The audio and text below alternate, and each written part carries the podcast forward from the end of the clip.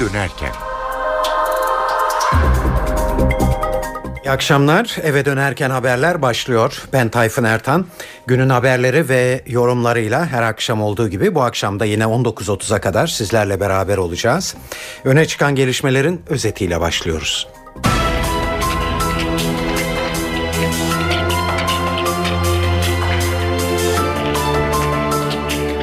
Gök ODTÜ kampüsünde Başbakan Tayyip Erdoğan'ın protesto edilmesi sırasında çıkan olaylarla ilgili olarak soruşturma başlattı. Milli Eğitim Bakanı Dinçer ise ODTÜ yönetimine eleştiriler getirdi. Başbakanın çalışma ofisinde dinleme cihazları bulunması üzerine savcılığın yanı sıra Milli İstihbarat Teşkilatı'nın da konuyla ilgili büyük bir soruşturma yaptığı anlaşılıyor. Hatay'da sel etkisini sürdürüyor. Yoğun yağış ve Suriye'nin baraj kapaklarını açması nedeniyle bu kez hava alanı sular altında kaldı. İntibak yasası çıktı. Emekli maaşları arasındaki farklılık yeni yılla birlikte giderilecek. Farklar Ocak ayından itibaren ödenmeye başlıyor. Ve Hristiyan inancına göre Hazreti İsa'nın doğduğu gün olduğuna inanılan Noel tüm dünyada kutlanıyor.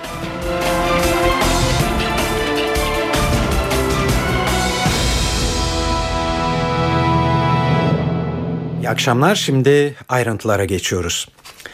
Ankara'da Göktürk uygusunun fırlatma töreni öncesinde Orta Doğu Teknik Üniversitesi kampüsünde Başbakan Tayyip Erdoğan'ın protesto edilmesi sırasında çıkan olaylara Yüksek Öğrenim Kurulu el attı. YÖK Başkanı Gökhan Çetin Say'a çok sayıda öğrenci ve polisin yaralanmasıyla sonuçlanan protesto gösterisinin incelenmesi amacıyla denetleme kurulunu harekete geçirdi. ODTÜ'deki olaylar üniversiteleri de bölmüş görünüyor. 13 üniversitenin rektörü öğrencileri kınadı. Bazı üniversitelerin öğretim üyeleri de o öğrencilerin yanındayız mesajı yayınladı. Ayrıntıları NTV muhabiri Özden Erkuş anlatıyor. Orta Doğu Teknik Üniversitesi'ndeki olaylar için YÖK Denetleme Kurulu devreye girdi. YÖK Başkanı Gökhan Çetinsay'a geçen hafta Göktürk 2 uydusunun fırlatılma töreni öncesinde Başbakan Recep Tayyip Erdoğan'a yönelik protesto gösterilerinin araştırılması talimatını verdi. YÖK Başkanı Çetinsay'a o türdeki olayları akademik özgürlüğün ihlali olarak değerlendirdi. Üniversitelerin bir kısmı da o türdeki olaylara tepkili. Aralarında Hacettepe, Marmara, Yıldız Teknik, İstanbul Teknik Üniversitesi'nde bulunduğu onun üzerinde üniversitenin rektörleri protestocu öğrencileri kınayan açıklamalar yaptı. Ancak rektörlerin bu açıklamasına Galatasaray, İstanbul, İstanbul Teknik, Marmara, Mimar Sinan Güzel Sanatlar ve Yıldız Teknik Üniversitelerinin bazı öğretim üyeleri tepki gösterdi. Yazılı açıklamada rektörlerin yaptığı açıklamaya hiçbir şekilde katılmıyoruz. Orantısız polis şiddeti karşısında tek vücut olarak tepki gösteren ODTÜ'lü meslektaşlarımızın ve öğrencilerin yanındayız denildi. Özden Erkuş, NTV Radyo, Ankara.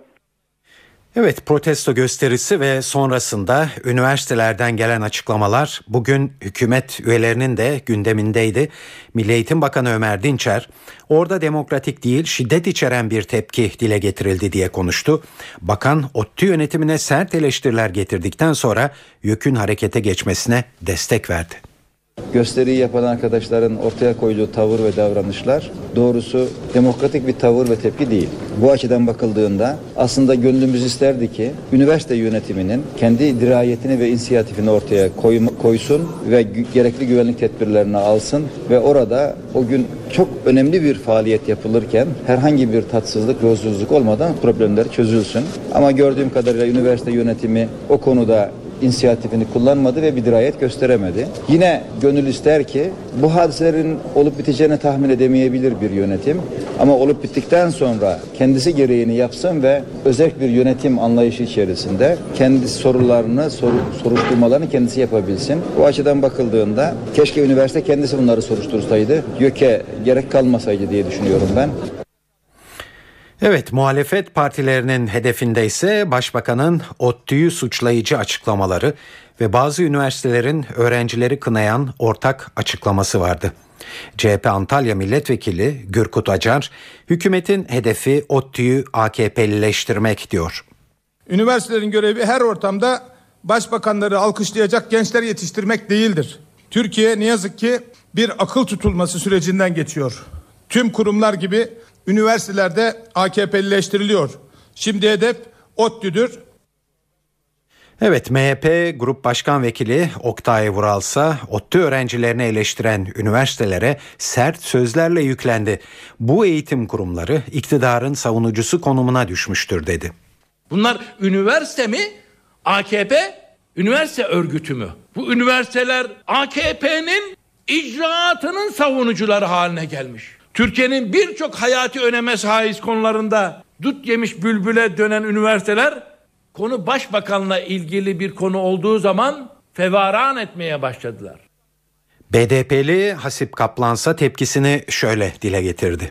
ODTÜ'den elinizi çekiniz diyoruz. Partizanca kadrolaştığınız, rektörlerini atadığınız üniversiteleriniz size yağcılık yarışına girmesi, ODTÜ'ye hedef olan açıklamalar yapması sizi saltanatınızı kurtaramaz. Bu üniversiteler onurlu bir duruş göstermek istiyorsa bilime, üniversitelerin özgürlüğüne sahip çıksın, baskılara karşı ses versinler. Yağcılığı bıraksınlar. Çok açık söylüyoruz.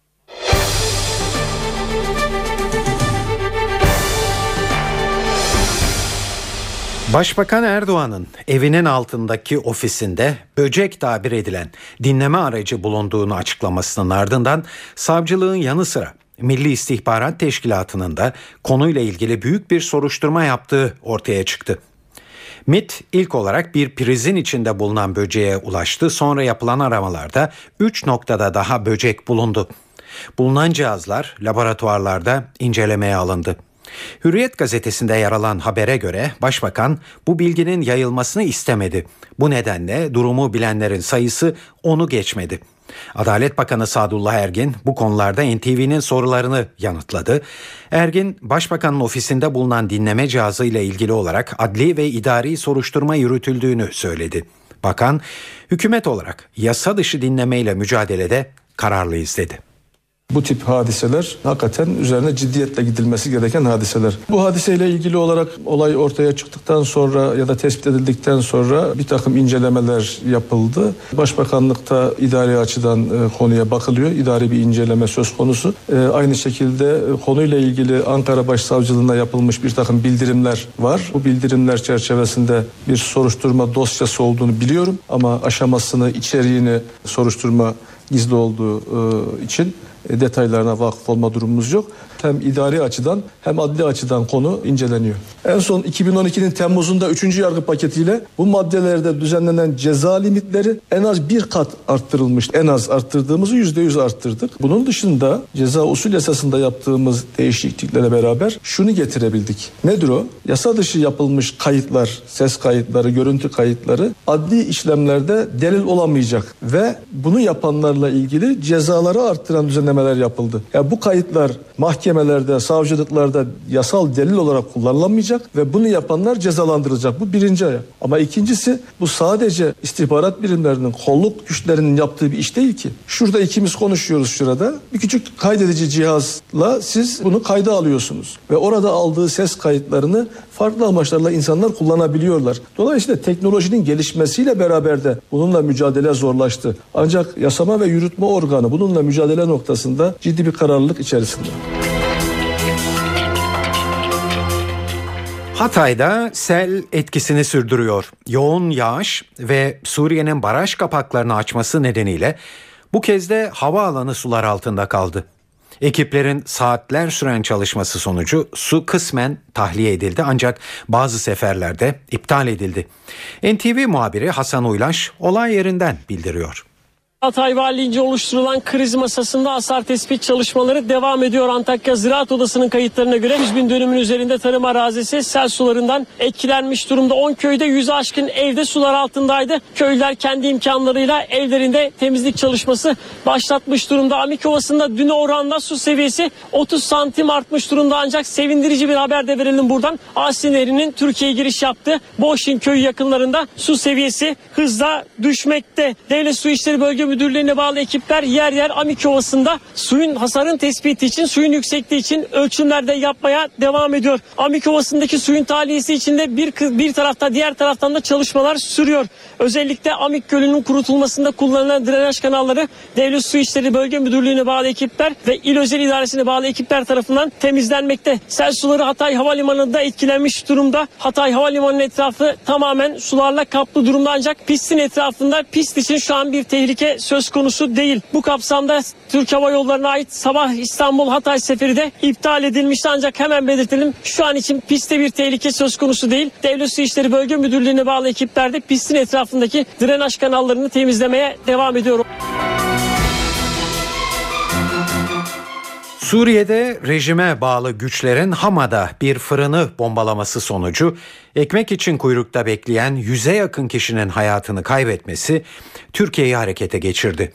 Bölgedeki fırınların yetersizliği ve ekmek sıkıntısı dün yapılan Bakanlar Kurulu toplantısında ele alındı. Hükümet acil bir kararnameyle Suriye'ye doğrudan buğday yardımı kararı aldı. Yardımın iki gün içinde ulaştırılması için Suriye makamlarıyla Dışişleri Bakanlığı temas kuracak. Açıklama Başbakan Yardımcısı Bülent Arınç'tan geldi. Türkiye insani bir yardım yapma konusunda Suriye'ye 50 bin ton ekmeklik buğday karşılığı onu ki yaklaşık 36-37 bin ton ediyor hibe etmek konusunda bir kararname imzaladık.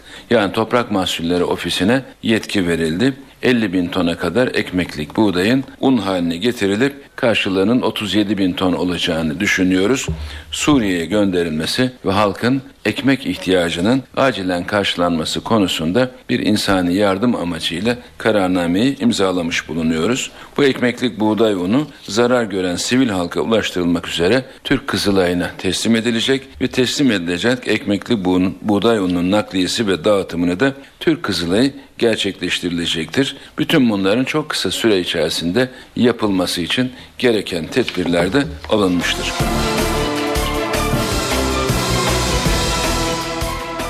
Sonunda intibak yasası çıktı. Emekli maaşları arasındaki farklılık yeni yılla birlikte gideriliyor. Çalışma ve Sosyal Güvenlik Bakanı Faruk Çelik, Ocak 2013'ten itibaren farklar emeklilerin maaşına yansıtılacak dedi.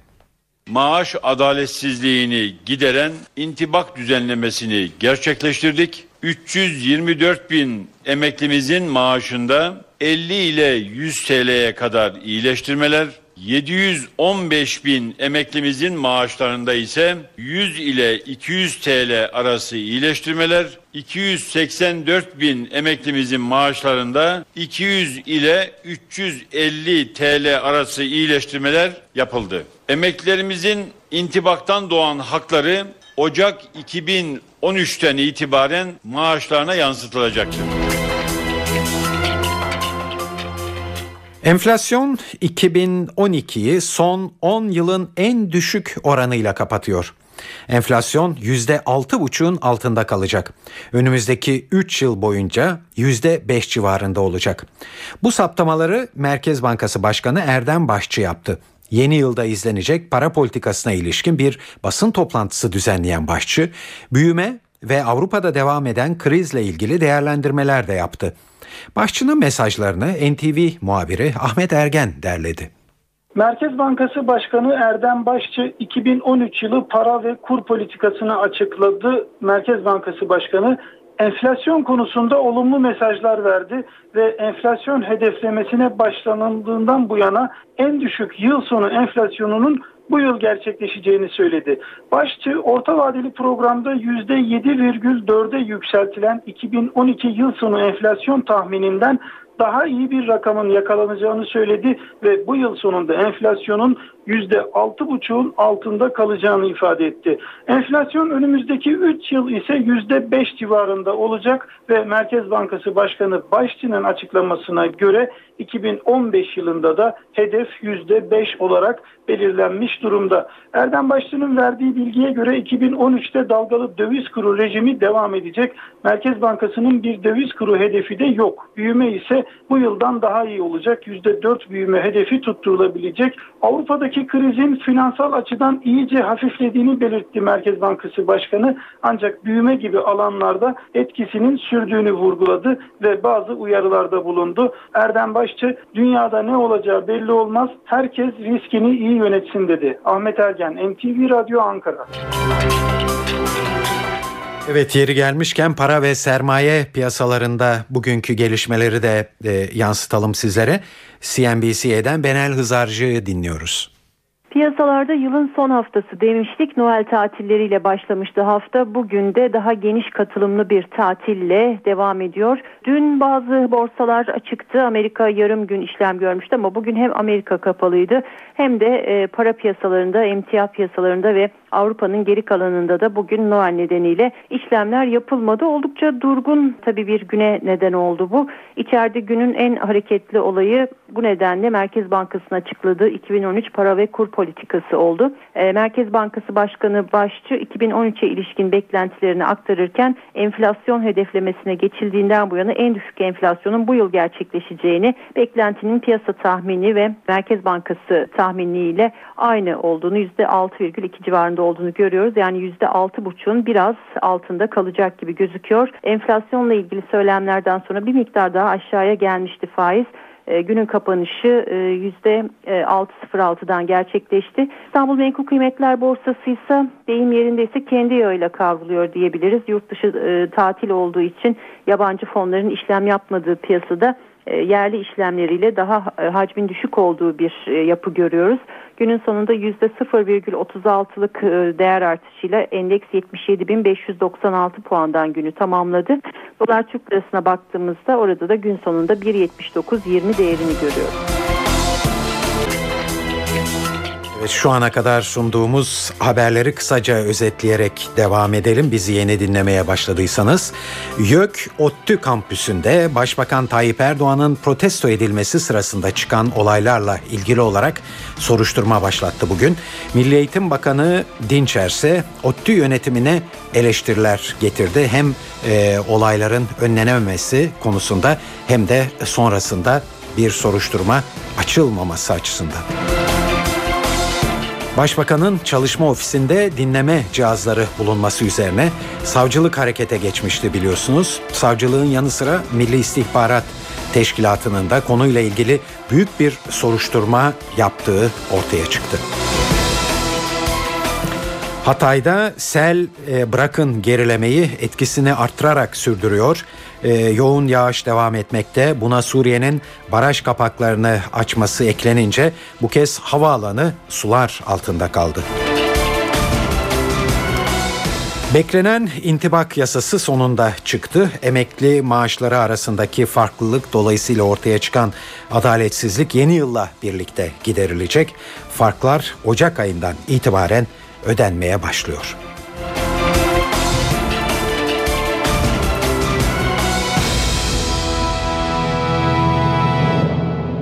İstanbul'daki yol durumuyla devam edelim isterseniz. Trafikte olanlara belki yardımcı olabiliriz. Büyükşehir Belediyesi Trafik Kontrol Merkezi'nden Murat Kazan Asması dinliyoruz.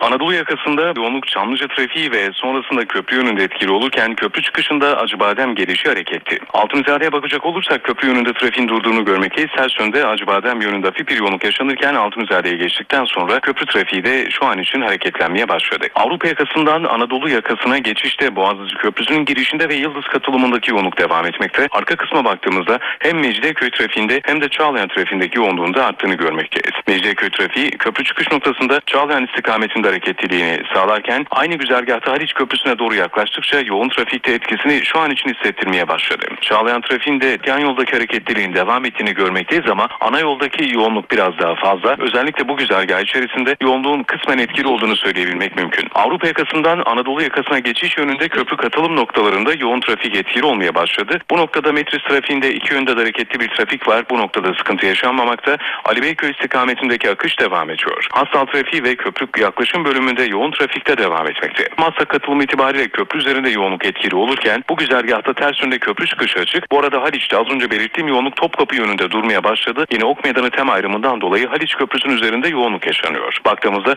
Küçükçekmece'de Avcılar ve Florya istikametleri yoğun.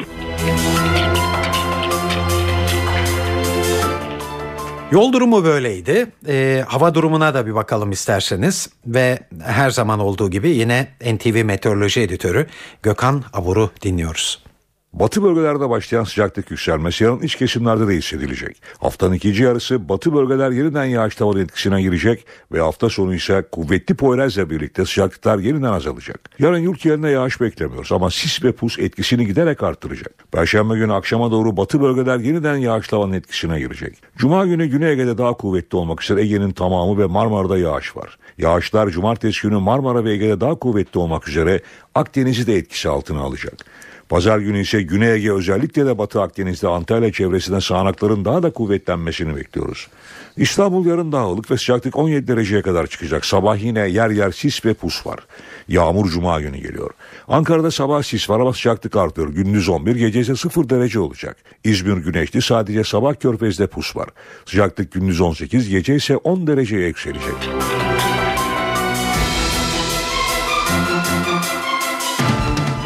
Şimdi günün diğer gelişmeleriyle devam ediyoruz.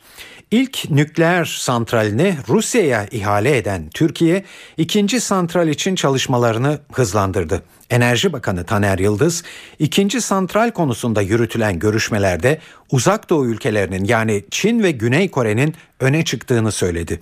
Bakan Yıldız, üçüncü nükleer santralin yeri konusunda ise henüz karar verilmediğini söyledi.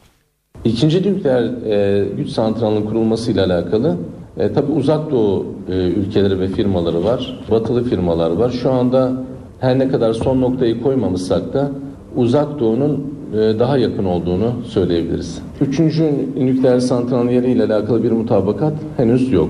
Bununla alakalı 4-5 ayrı yeri e, araştıracağız. Bu bir buçuk iki yıllık bir çalışma. Onun için biraz zamana ihtiyacımız var. Yani daha doğrusu zamanımız var.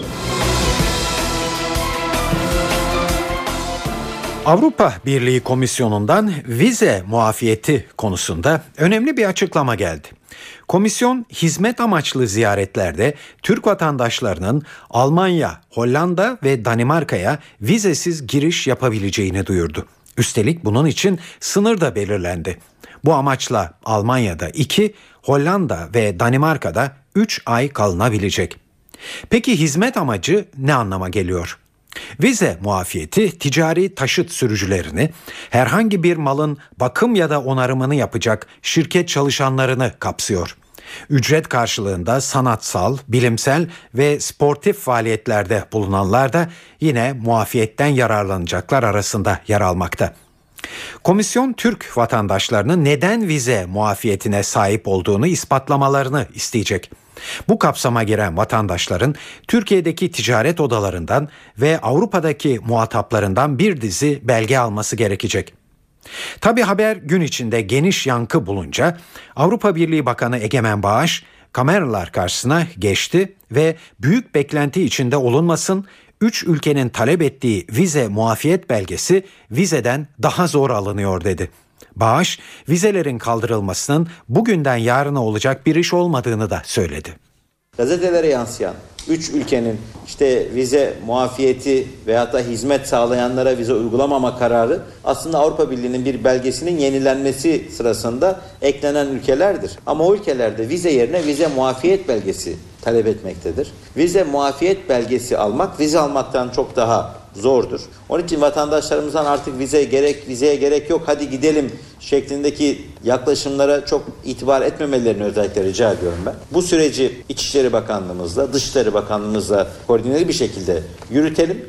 Bitirdiğimiz zaman biz zaten onun müjdesini veririz. Ama şu aşamada Avrupa Birliği'ndeki bazı ülkelerin bu yol haritasının içerisine bizim kabul edemeyeceğimiz bir takım siyasi koşulları koymaları durumunda Türkiye dik duruşunu ortaya koyacaktır. Biz bu süreci bir görelim, beklentilerini bir görelim, bunun maliyetlerini çıkaralım. Ondan sonra vatandaşlarımıza vakti zamanı geldiğinde gerekli bilgilendirmeleri yaparız. Şu anda vizelerin kalkması bugünden yarına olacak bir iştir arkadaşlar. Bu çok ciddi bir süreçtir.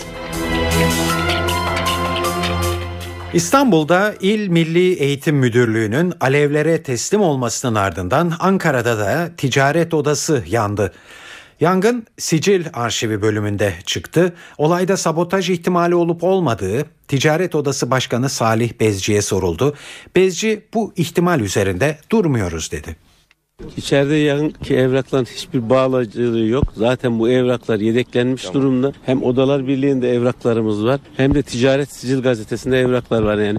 Neticede öyle o kadar değerli bir evrak değil. Herkesin ofislerinde de var bu evraklar. Aynı zamanda biz de bunları %70'ini dijital ortama almıştık. Yani dolayısıyla öyle sıkıntı olacak bir evrak değil yani bunlar neticede herkeste var. %70 %70.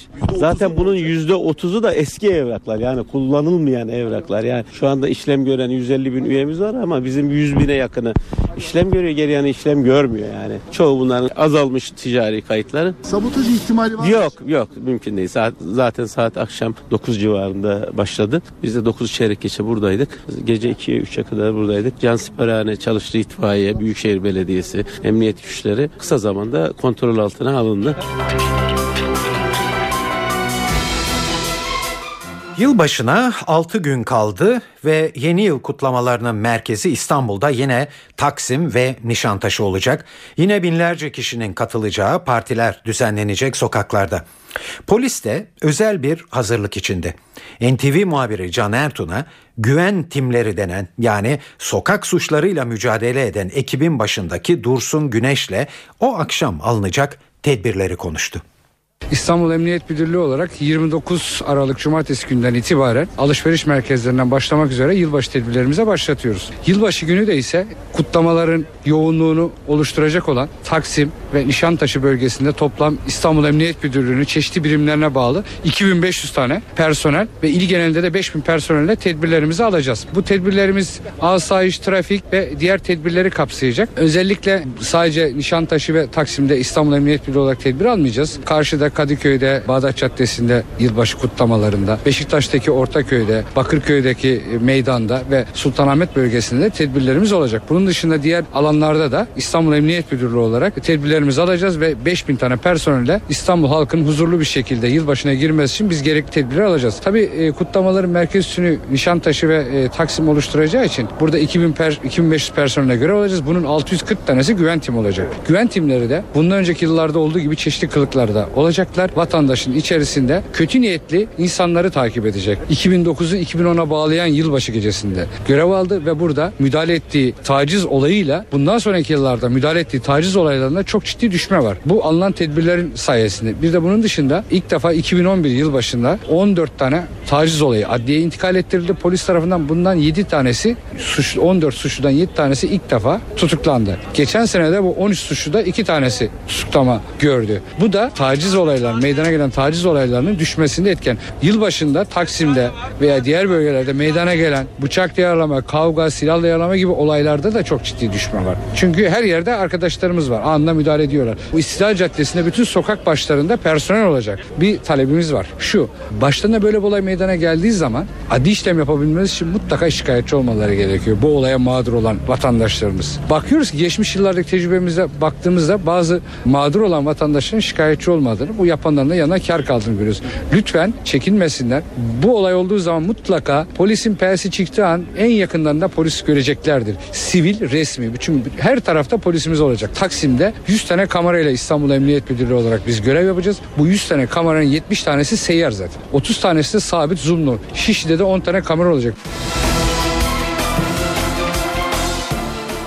Havaların soğumasıyla birlikte gripal enfeksiyonlarda da artış gözleniyor. Ancak birkaç basit önlemle gripten korunmak mümkün. En önemlisi de beslenme. Egzersiz ve kaliteli uykuda gripal enfeksiyonlardan korunmanın en başta gelen yöntemleri arasında. Uzman doktor Özgür Mollaoğlu'nun uyarıları şöyle.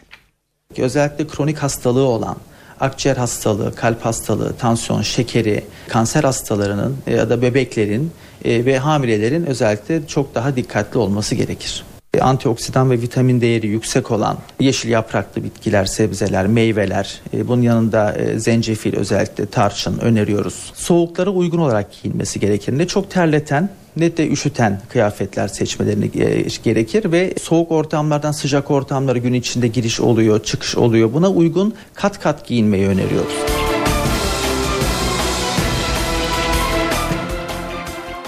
Saat 18.33 şimdi bir ara vereceğiz eve dönerken haberlere ama onun öncesinde İstanbul'daki yol durumuna bir kez daha bakalım. Şu anda trafikte olanlara yardımcı olmak amacıyla Trafik Kontrol Merkezi'nden Murat Kazanasması dinliyoruz.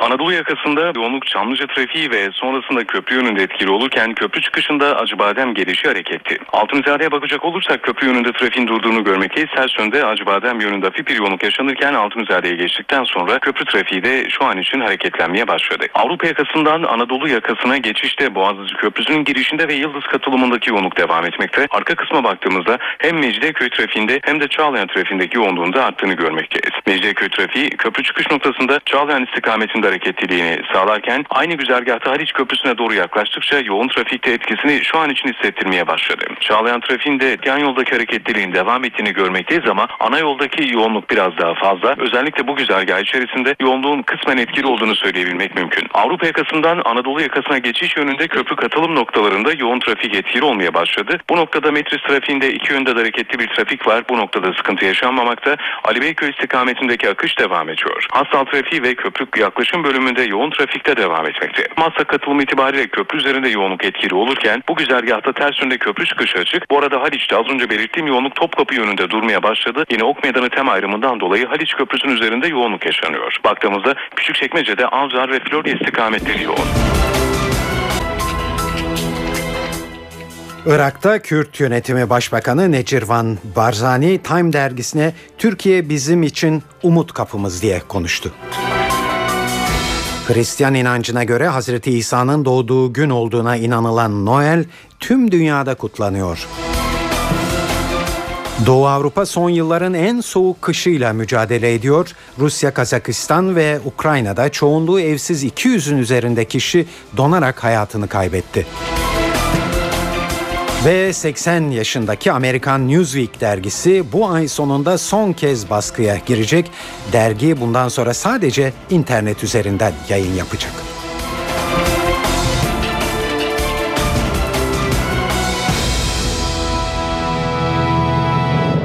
Bu haberlerin ayrıntılarıyla devam ediyoruz şimdi. Irak'ta Bağdat'taki merkezi yönetimle Kürt yönetimi arasındaki gerginlik sürerken bölgesel yönetimin başbakanı Necirvan Barzani'den dikkat çekici açıklamalar geldi. Time dergisine konuşan Barzani, Türkiye bizim umut kapımız dedi. Barzani, en başta Kürdistan'ın kendi petrolünü çıkartıp satması fikrini sunduğumda bu insanlara komik gelmişti. Önce küçük şirketlerle başladık, şimdi büyük firmalarla yolumuza devam ediyoruz. Amerika Türkiye ile aramızda petrol ittifakı kurulmasına karşı. Çünkü bunun Irak'a bölünmeye götürecek, Bağdat'la Erbil arasındaki ipleri koparacak bir hamle olarak görüyor. Ancak bu kaygı bence çok yersiz diye konuştu. Necirvan Barzani, İran bütünlüğünü tehlikeye atan tek şey Bağdat'taki Başbakan Maliki'nin tutumudur. Maliki bize karşı bir kampanya başlatmaya çalışıyor. Türkiye bizim umut kapımız ve eğer bu umut kapısı kapanırsa Bağdat'a teslim oluruz ve hepimizin çıkarları tehlikeye girer değerlendirmesinde bulundu. Necirvan Barzani, Maliki ile yaşanan gerilim konusunda maalesef gerginliği Bağdat yönetimi arttırıyor, 14 maddelik bir anlaşma metni hazırlandı, taraflar kabul etti ancak Maliki daha sonra bunu reddettiğini açıkladı. Burada sorulması gereken soru acaba kendisi problemleri nasıl çözmek istiyor? Bizim anladığımız kadarıyla Maliki farklılıkları daha çok şiddetle çözmek istiyor dedi. Barzani Time dergisine verdiği mülakatta Türkiye'deki Kürt sorununun çözümü konusunda Ankara'ya çağrılarda da bulundu. Kürt lider Türkiye'nin bir şeyi anlaması gerekiyor. Bu siyasal bir sorun, askeri yollardan çözülemez. Bu sorunu çözebilmek için siyasi bir karar alınması gerekiyor. Biz bu konuyu Türkiye ile sürekli konuşuyoruz ve sorunun çözülmesinde rol almak istiyoruz dedi.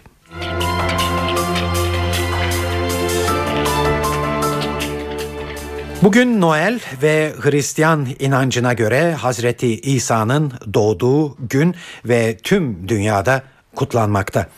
Bu yılki Noel ayinine Suriye'de yaşanan iç savaş damgasını vurdu.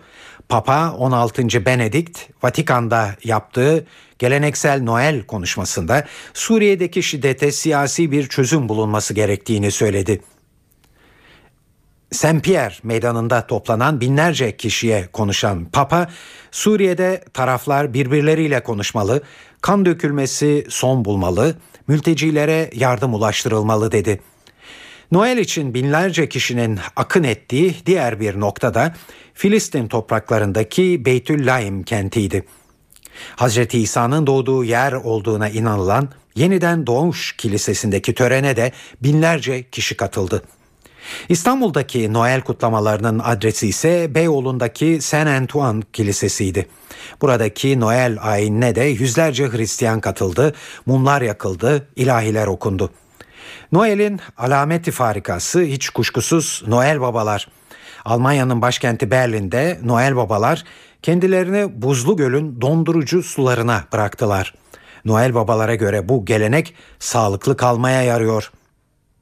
Avustralya'nın Sydney kentinde ise Noel Baba karaya sörf tahtasında ulaştı. Yazın ortasında çocuklara dondurma ve hediyeler dağıttı.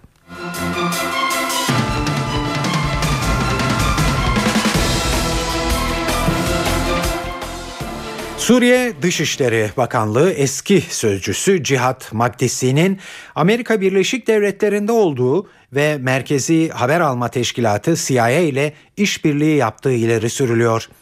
İngiliz Guardian gazetesi Amerikalı istihbarat görevlilerinin bir ay önce Magdisi'nin Suriye'den kaçmasına yardım ettiklerini yazdı.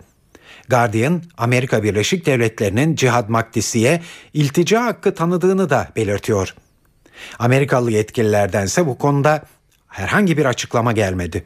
Şam yönetimi Magdisi'nin muhalif saflarına geçtiğini yalanlamış ve 3 aylık izin aldığını açıklamıştı. Magdisi geçen Ağustos'ta Ürdün'e kaçan dönemin başbakanı Riyad Hicab'dan sonra Şam yönetiminden ayrılan en yüksek düzeydeki bir yetkili olmuştu.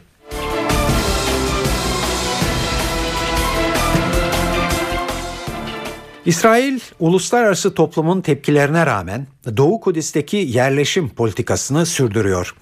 İsrail İçişleri Bakanlığı son olarak Doğu Kudüs'te 1200 konutun inşaatına daha izin verdi. Bu son kararla birlikte İsrail sadece son bir haftada Doğu Kudüs'te 5500 yeni konutun inşa edilmesini onaylamış oldu. Bu İsrail'in 1967'de Doğu Kudüs'ü işgal etmesinden bu yana inşaatına izin verilen en fazla konut anlamına geliyor. İsrail hükümeti son haftalarda Doğu Kudüs'ün yanı sıra Batı Şeria'da da yeni konut inşaatını onaylamıştı. İsrail'in bu politikasıyla Birleşmiş Milletler'e üye olmayan devlet statüsü elde eden Filistin yönetiminden intikam aldığı yorumları yapılmakta.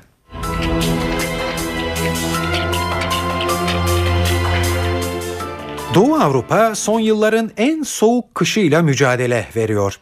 Rusya, Kazakistan ve Ukrayna'da çoğunluğu evsiz 200'ün üstünde kişi donarak hayatını kaybetti. Polonya'da ise sobalardan sızan karbon monoksit gazı onlarca kişinin ölümüne yol açtı. Son 70 yılın en dondurucu kışını geçiren Rusya'nın Sibirya bölgesinde termometreler eksi 50 dereceyi gösteriyor. Ülke çapında soğuğun etkisiyle patlayan boru hatları nedeniyle yüzlerce ev ısınamıyor. Kar yağışı, tipi ve çığ nedeniyle çok sayıda araç da yolda mahsur kaldı. Uzmanlara göre mevsim normallerinin en az 15 derece altındaki sıcaklıklar Rusya ve Kazakistan üzerindeki yüksek basınç dalgasından kaynaklanıyor. Dondurucu hava koşullarının birkaç gün daha etkisini sürdürmesi bekleniyor. Yetkililer özellikle yaşlılar ve çocukları sokağa çıkmamaları için uyarıyor.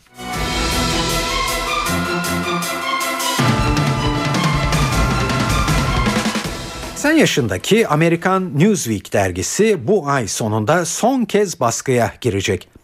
Dergi bundan sonra sadece internet üzerinden yayın yapacak. Derginin bildik anlamda son kapağında Manhattan'daki genel merkezinin siyah beyaz fotoğrafı yer alıyor. Derginin manşeti de dikkat çekici. Manşette son yazılı baskı ifadesi kullanıldı. 80 yıllık dergi internette Newsweek Global ismiyle yer alacak. Son zamanlarda ekonomik kriz ve internet gazeteciliğinin yükselişi nedeniyle sorunlar yaşayan dergi 3 yıl önce medya devi Sidney Harman'a satılmıştı. Newsweek 2008 yılında Türkiye'de de basılmaya başlanmış ancak 3 yıl sonra yayın hayatına veda etmişti. Genetiği değiştirilmiş somon balığı sağlığa zararlı değil. Açıklama Amerikan Gıda ve İlaç Dairesi'nden geldi. 17 yıl süren araştırmaların ardından genetiğiyle oynanan ilk balık türü olarak bilinen somonun sağlığa zararının tespit edilmediği kaydedildi. Amerika Birleşik Devletleri'nin bu yöndeki düzenlemeyi kabul etmesinin ardından İngiltere ve Avrupa'nın da benzer bir uygulamaya geçmesi bekleniyor.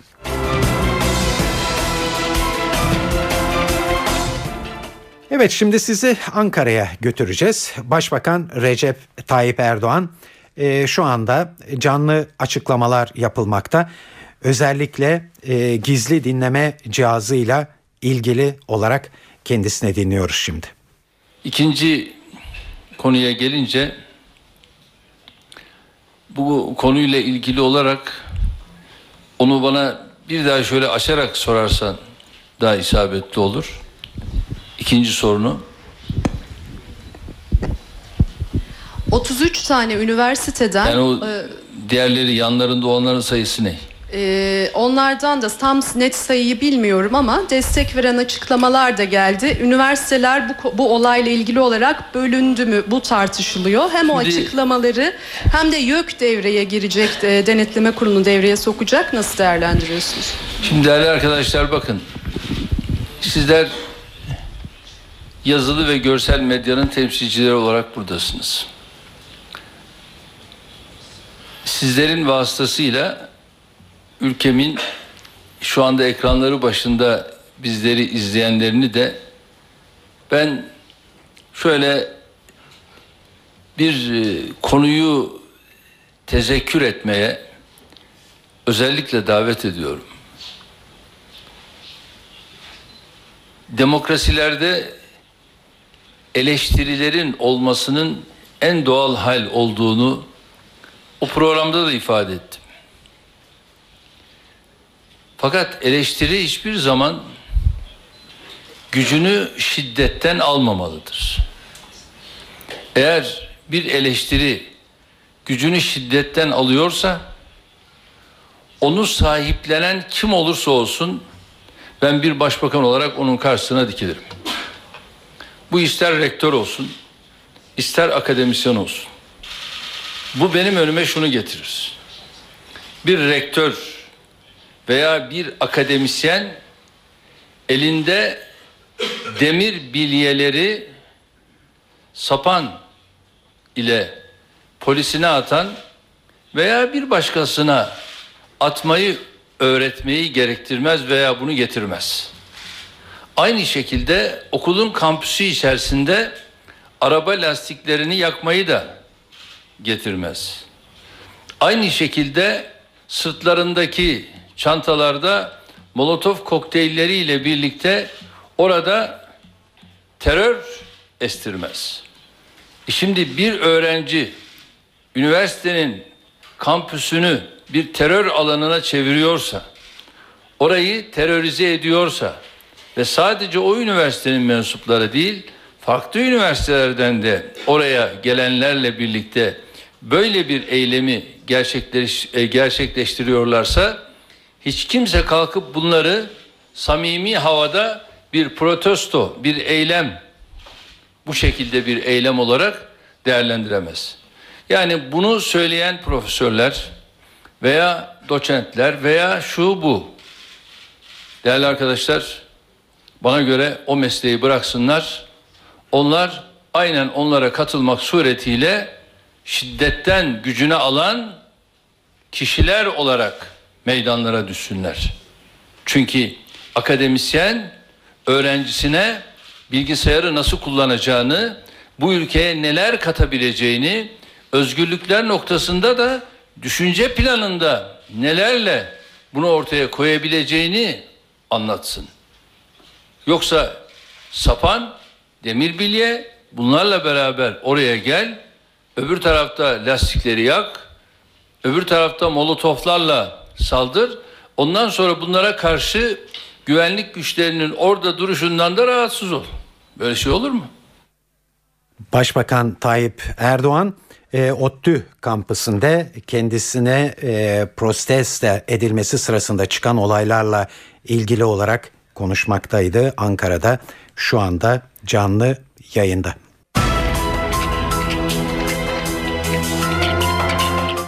İntibak yasası çıktı. Emekli maaşları arasındaki farklılık yeni yılla birlikte giderilecek. Farklar Ocak ayından itibaren ödenmeye başlıyor. YÖK ODTÜ kampüsünde Başbakan Tayyip Erdoğan'ın protesto edilmesi sırasında çıkan olaylarla ilgili olarak soruşturma başlattı.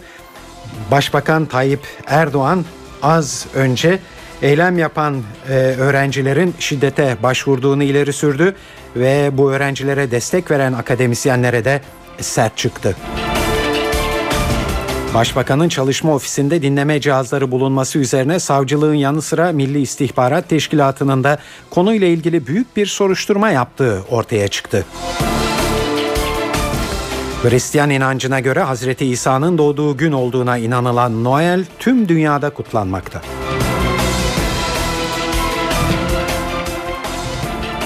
Şimdi ayrıntılara geçiyoruz. Evet intibak yasası sonunda çıktı ve emekli maaşlar arasındaki farklılık ve adaletsizlik yeni yılla birlikte düzeltiliyor. Çalışma ve Sosyal Güvenlik Bakanı Faruk Çelik 2013 yılının Ocak ayından itibaren farklar emeklilerin maaşına yansıtılacak dedi. Maaş adaletsizliğini gideren intibak düzenlemesini gerçekleştirdik. 324 bin emeklimizin maaşında 50 ile 100 TL'ye kadar iyileştirmeler, 715 bin emeklimizin maaşlarında ise 100 ile 200 TL arası iyileştirmeler, 284 bin emeklimizin maaşlarında 200 ile 350 TL arası iyileştirmeler yapıldı. Emeklilerimizin intibaktan doğan hakları Ocak 2013'ten itibaren maaşlarına yansıtılacaktır. Ankara'da Göktürk uygusunun fırlatma töreni öncesinde ODTÜ kampüsünde Başbakan Tayyip Erdoğan'ın protesto edilmesi sırasında çıkan olaylara Yüksek Öğrenim Kurulu el attı. YÖK Başkanı Gökhan Çetinsay'a çok sayıda öğrenci ve polisin yaralanmasıyla sonuçlanan bu protesto gösterisinin incelenmesi amacıyla denetleme kurulunu harekete geçirdi. ODTÜ'deki olaylar üniversiteleri de bölmüş görünüyor. Bazı üniversitelerin rektörleri öğrencileri kınadılar. Bazı üniversitelerin öğretim üyeleri de öğrencilerin yanındayız mesajı yayınladılar. Bu konudaki ayrıntıları NTV muhabiri Özden Erkuş anlatıyor. Orta Doğu Teknik Üniversitesi'ndeki olaylar için YÖK Denetleme Kurulu devreye girdi. YÖK Başkanı Gökhan Çetinsay'a geçen hafta Göktürk 2 uydusunun fırlatılma töreni öncesinde Başbakan Recep Tayyip Erdoğan'a yönelik protesto gösterilerinin araştırılması talimatını verdi. YÖK Başkanı Çetinsay'a o türdeki olayları akademik özgürlüğün ihlali olarak değerlendirdi. Üniversitelerin bir kısmı da o türdeki olaylara tepkili. Aralarında Hacettepe, Marmara, Yıldız Teknik, İstanbul Teknik Üniversitesi'nde bulunduğu onun üzerinde üniversitenin rektörleri protestocu öğrencileri kınayan açıklamalar yaptı. Ancak rektörlerin bu açıklamasına Galatasaray, İstanbul, İstanbul Teknik, Marmara, Mimar Sinan Güzel Sanatlar ve Yıldız Teknik Üniversitelerinin bazı öğretim üyeleri tepki gösterdi. Yazılı açıklamada rektörlerin yaptığı açıklamaya hiçbir şekilde katılmıyoruz. Orantısız polis şiddeti karşısında tek vücut olarak tepki gösteren ODTÜ'lü meslektaşlarımızın ve öğrencilerin yanındayız denildi. Özden Erkuş, NTV Radyo, Ankara. Gergin protesto gösterisi ve sonrasında üniversitelerden gelen açıklamalar bugün Başbakan e, Tayyip Erdoğan'ın gündemindeydi. Erdoğan ODTÜ'de eylem yapan öğrencilerin şiddete başvurduğunu söyledi. Az önce e, canlı yayında dinlediniz Erdoğan'ın söylediklerini. Başbakan bu öğrencilere destek veren akademisyenlere de çok sert çıktı az önce. Bu kişiler mesleği bırakıp meydanlara düşsünler dedi. Eleştiri hiçbir zaman gücünü şiddetten almamalıdır. Eğer bir eleştiri gücünü şiddetten alıyorsa Onu sahiplenen kim olursa olsun ben bir başbakan olarak onun karşısına dikilirim. Bu ister rektör olsun, ister akademisyen olsun. Bir akademisyen elinde demir bilyeleri sapan ile polisine atan veya bir başkasına atmayı öğretmeyi gerektirmez veya bunu getirmez. E şimdi bir öğrenci üniversitenin kampüsünü bir terör alanına çeviriyorsa, orayı terörize ediyorsa ve sadece o üniversitenin mensupları değil, farklı üniversitelerden de oraya gelenlerle birlikte böyle bir eylemi e, gerçekleştiriyorlarsa hiç kimse kalkıp bunları samimi havada bir protesto, bir eylem bu şekilde bir eylem olarak değerlendiremez. Yani bunu söyleyen profesörler, değerli arkadaşlar bana göre o mesleği bıraksınlar. Onlar aynen onlara katılmak suretiyle şiddetten gücüne alan kişiler olarak meydanlara düşsünler. Ve ben de güvenlik güçleri bu görevleri sebebiyle ayrıca bu görevlerindeki başarıları sebebiyle kutluyorum, tebrik ediyorum. Evet bu konuda e, öğleden sonra da Milli Eğitim Bakanı Ömer Dinçer'den bir açıklama e, gelmişti. E, bakan ODTÜ yönetimine sert eleştiriler e, getirdi ve YÖK'ün harekete geçmesine de destek verdi. Gösteriyi yapan arkadaşların ortaya koyduğu tavır ve davranışlar doğrusu demokratik bir tavır ve tepki değil. Bu açıdan bakıldığında aslında gönlümüz isterdi ki üniversite yönetiminin kendi dirayetini ve inisiyatifini ortaya koysun ve gerekli güvenlik tedbirlerini alsın ve orada o gün çok önemli bir faaliyet yapılırken herhangi bir tatsızlık huzursuzluk olmadan problemler çözülsün. Ama gördüğüm kadarıyla üniversite yönetimi o konuda inisiyatifini kullanmadı ve bir dirayet gösteremedi. Yine gönül ister ki bu hadiselerin olup biteceğini tahmin edemeyebilir bir yönetim ama olup bittikten sonra kendisi gereğini yapsın ve özel bir yönetim anlayışı içerisinde kendi sorularını, soru, soruşturmalarını kendisi yapabilsin. Bu açıdan bakıldığında keşke üniversite kendisi bunları soruştursaydı, YÖK'e gerek kalmasaydı diye düşünüyorum ben. Tabii e, bu konu bugün siyasetin e, gündemine de oturdu ve muhalefet partileri de birbirleri ardından açıklamalar yaptılar ve onların ortak teması da hükümeti eleştirme doğrultusundaydı. Cumhuriyet Halk Partisi Antalya Milletvekili Gürkut Acar hükümetin hedefi ODTÜ'yü AKP'lileştirmek dedi. Üniversitelerin görevi her ortamda başbakanları alkışlayacak gençler yetiştirmek değildir. Türkiye ne yazık ki bir akıl tutulması sürecinden geçiyor. Tüm kurumlar gibi üniversitelerde AKP'lileştiriliyor. Şimdi hedef ODTÜ'dür. MHP Grup Başkan Vekili Oktay Vural ise ODTÜ öğrencilerini eleştiren üniversitelere sert sözlerle yüklendi. Bu eğitim kurumları iktidarın savunucusu konumuna düşmüştür dedi. Bunlar üniversite mi?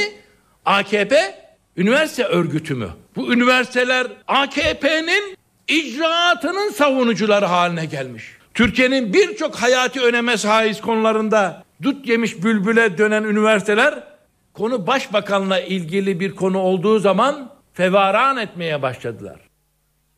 BDP'li Hasip Kaplansa tepkisini şöyle ifade etti.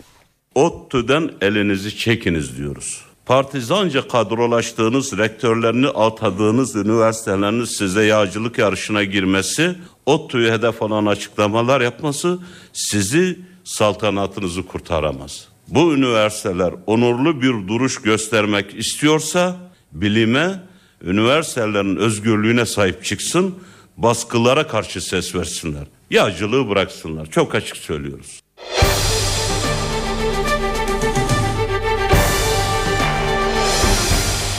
Başbakan Erdoğan'ın evinin altındaki ofisinde böcek tabir edilen dinleme aracı bulunduğunu açıklamasının ardından savcılığın yanı sıra Milli Eğitim Teşkilatı'nın da konuyla ilgili büyük bir soruşturma yaptığı ortaya çıktı. Bu konuyla ilgili olarak Başbakan Erdoğan'dan az önce yeni bir açıklama geldi. Erdoğan yasa dışı dinlemeyle mücadelemiz sürecek, unutulmamalıdır ki derin devleti silmek kolay olmuyor dedi. Tabii bu tür konularla mücadelemiz devam ediyor, devam edecektir. Derin devletle e, bunu tamamen sildik, bitirdik yok ettik. Böyle bir iddianın içerisinde olmam mümkün değil. Çünkü dünyada hiçbir ülkenin, devletin derin devleti kendi bünyesinde bitirdiğine, temizlediğine bir siyasetçi olarak ben inanmıyorum. Her ülkenin kendi içinde derin devleti vardır ve bunu onlar öyle kazıyıp temizlemek gibi bir duruma ulaşamazlar. O bir virüs gibidir. Uygun fırsatı bulduğu anda, zemini bulduğu anda o virüs ortaya çıkar ve yapmak istediğini orada yapmaya çalışır. Hristiyan inancına göre Hazreti İsa'nın doğduğu gün olduğuna inanılan Noel tüm dünyada kutlanmakta. Bu yılki Noel ayinine Suriye'de yaşanan iç savaş damgasını vurdu. Papa 16. Benedikt Vatikan'da yaptığı geleneksel Noel konuşmasında Suriye'deki şiddete siyasi bir çözüm bulunması gerektiğini söyledi. Saint Pierre meydanında toplanan binlerce kişiye konuşan Papa, Suriye'de taraflar birbirleriyle konuşmalı, kan dökülmesi son bulmalı, mültecilere yardım ulaştırılmalı dedi. Noel için binlerce kişinin akın ettiği diğer bir noktada Filistin topraklarındaki Beytüllahim kentiydi. Hazreti İsa'nın doğduğu yer olduğuna inanılan yeniden doğuş kilisesindeki törene de binlerce kişi katıldı. İstanbul'daki Noel kutlamalarının adresi Beyoğlu'ndaki Saint Antoine Kilisesi'ydi. Buradaki Noel ayinine de yüzlerce Hristiyan katıldı, mumlar yakıldı, ilahiler okundu. Yaz aylarını yaşayan Avustralya'nın Sydney kentinde ise Noel Baba karaya sörf tahtasında ulaştı, çocuklara dondurma ve hediye dağıttı. Futbol dünyasından haberlerle devam ediyoruz. Fenerbahçe'de Aykut Kocaman belirsizliği devam ediyor. Önce istifa eden, ardından takıma geri döneceği söylenen Kocaman'ın kararının hangi yönde olacağı hala bilinmiyor. Genç teknik adam bugün kulüp binasında yöneticilerle bir araya geldi. NTV Spor muhabiri Aykut Yıldırım'ı dinliyoruz. Fenerbahçe'de Aykut Kocaman konusundaki belirsizlik halen devam ediyor. En son istifa ettikten sonra Samandıra Can Bartu dönüş için futbolculara ve Aziz Yıldırım'a söz vermişti Aykut Kocaman. E, o günün ardından Başkan Aziz Yıldırım ve Aykut Kocaman bugün ilk kez bir araya geldiler. Aslında uzun zaman sonra ikilinin bir araya gelmesi önemliydi ama buna belki e, geri dönüş konusunda bir zirve dememiz e, doğru olmayacak gibi gözüküyor. Çünkü Kocaman'ın dönüşüyle e, ilgili bugün atılmış herhangi bir net bir adım yok e, bu konuda. Ama bugün e, Başkan Aziz Yıldırım ve Aykut Kocaman neden bir araya geldi? Öncelikle ilk yarının değerlendirmesini yapmak e, takım açısından. E, bunun için bir araya geldiler. Aykut Kocaman'ın ilk yarı ile ilgili bazı raporları vardı.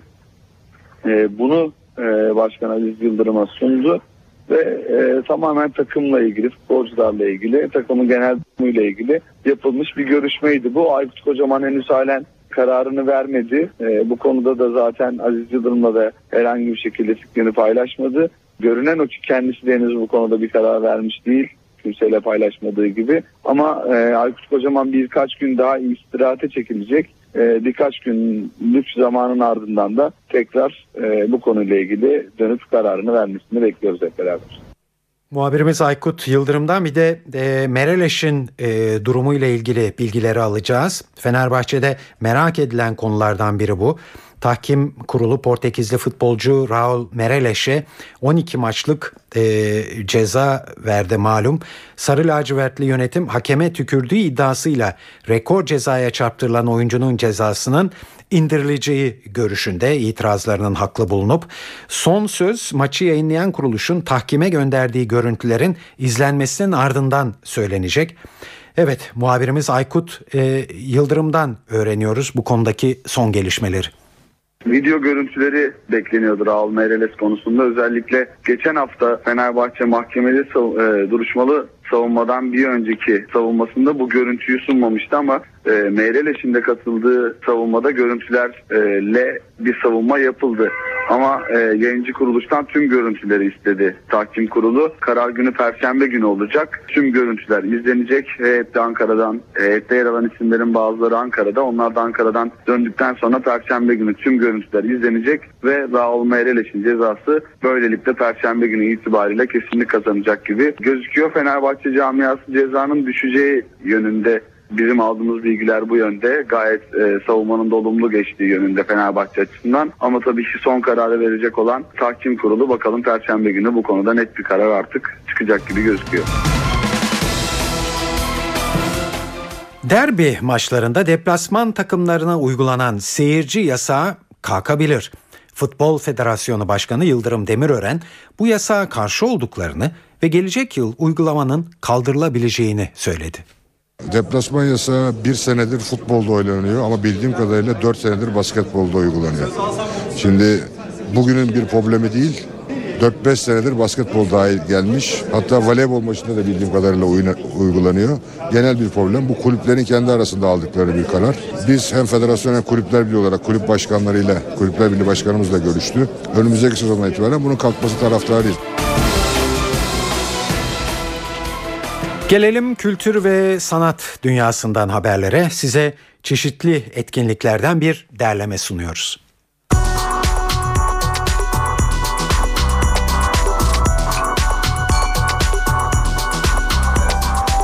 Çağdaş Bale Topluluğu Shakespeare'in en tanınmış eseri Romeo ve Juliet'le bugün Ataköy'deki Yunus Emre Kültür Merkezi'nde olacak. Eserde iki aile arasında bitmek bilmeyen bir nefret ve düşmanlığın gölgesinde yeşeren büyük bir aşk hikayesi anlatılıyor. Koreografisini Cem Ertekin'in yaptığı bale gösterisi saat 20.30'da başlayacak. Flamenco dansının ustası Manuel Reyna'dan eşsiz bir gösteri var. Bugün Akın Güç Auditoriumu ve Sanat Merkezi'nde İspanyol müziğinin renkleri, Latin ateşi ve ritmiyle Manuel Reyna ve dans topluluğu saat 20'de sahneye çıkacak. Salih Bademci ve Hüseyin Sevimli'nin yönetmenliğini üstlendiği Annemin Cinayet Listesi adlı oyunda Beyoğlu'ndaki Maya Cüneyt Türel sahnesinde seyirci karşısında olacak bugün. Ahlak kurallarına farklı bir açıdan bakan oyunda hayatını üç çocuğuna adamış dul bir annenin yaşadıkları anlatılıyor. Sevil Akı, Haki Biçici, İmer Özgün, Çağrı Şensoy ve Edip Tepeli'nin rol aldığı oyun saat 20.30'da.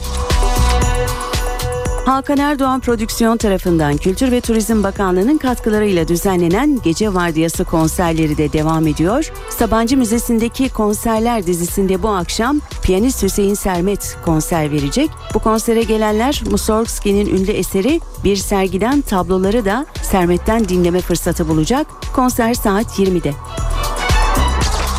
Ünlü besteci Astor Piazzolla'nın eserlerini yorumlamak ve modern tango müziğinin Türkiye'deki icracısı olmak üzere bir araya gelen Pia Tango grubu da bugün Beyoğlu Hayal Kahvesi'nde konserleri saat 22.30'da.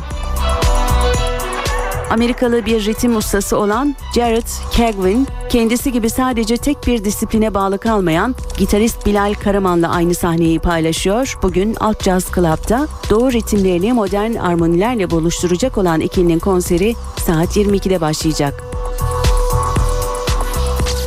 Bugün ayrıca Social Inclusion Band saat 22'de İstanbul Bronx'ta, Hillary Cole Quartet saat 21.30'da İstanbul Jazz Center'da, aynı saatlerde Emre Tukur Quartet Nerdis Jazz Club'da, Eşref Vakti adlı grupsa saat 21'de Jolly Joker İstanbul'da çıkacak.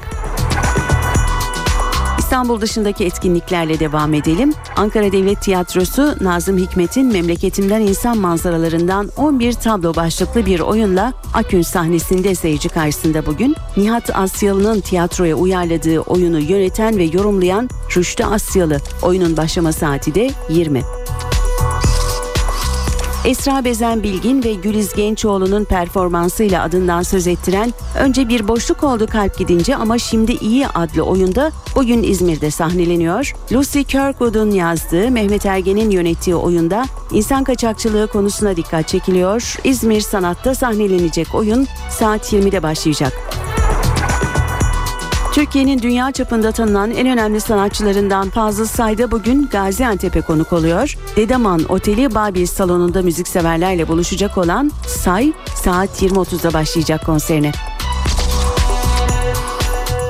Bu akşam evde olacaklarda CNBC-E'de Woody Allen'ın ilk dönem filmlerinden Bananas'ı izleyebilir. Filmde rolde alan Allen, bir kız yüzünden aklı başından gitmiş Melish adlı bir karakteri oynuyor. Film saat 22'de başlayacak. E2'de ise saat 23'te The Walking Dead adlı dizi var. Star TV'de de saat 20'den itibaren Watchmen adlı filmi izleyebilirsiniz. Zack Snyder'ın yönettiği film Soğuk Savaş döneminin yansımalarını taşıyan bir çizgi romandan perdeye aktarıldı. Filmin sonrasında ise saat 22.45'te İşler Güçler adlı dizi ekrana gelecek. Saat 19.24 eve dönerken haberler bu akşam da burada sona eriyor. Bu yayının editörlüğünü Sevan Kazancı, stüdyo teknisyenliğini de İsmet Tokdemir yaptı. Ben Tayfun Ertan. Hepinize iyi akşamlar diliyoruz. Hoşçakalın.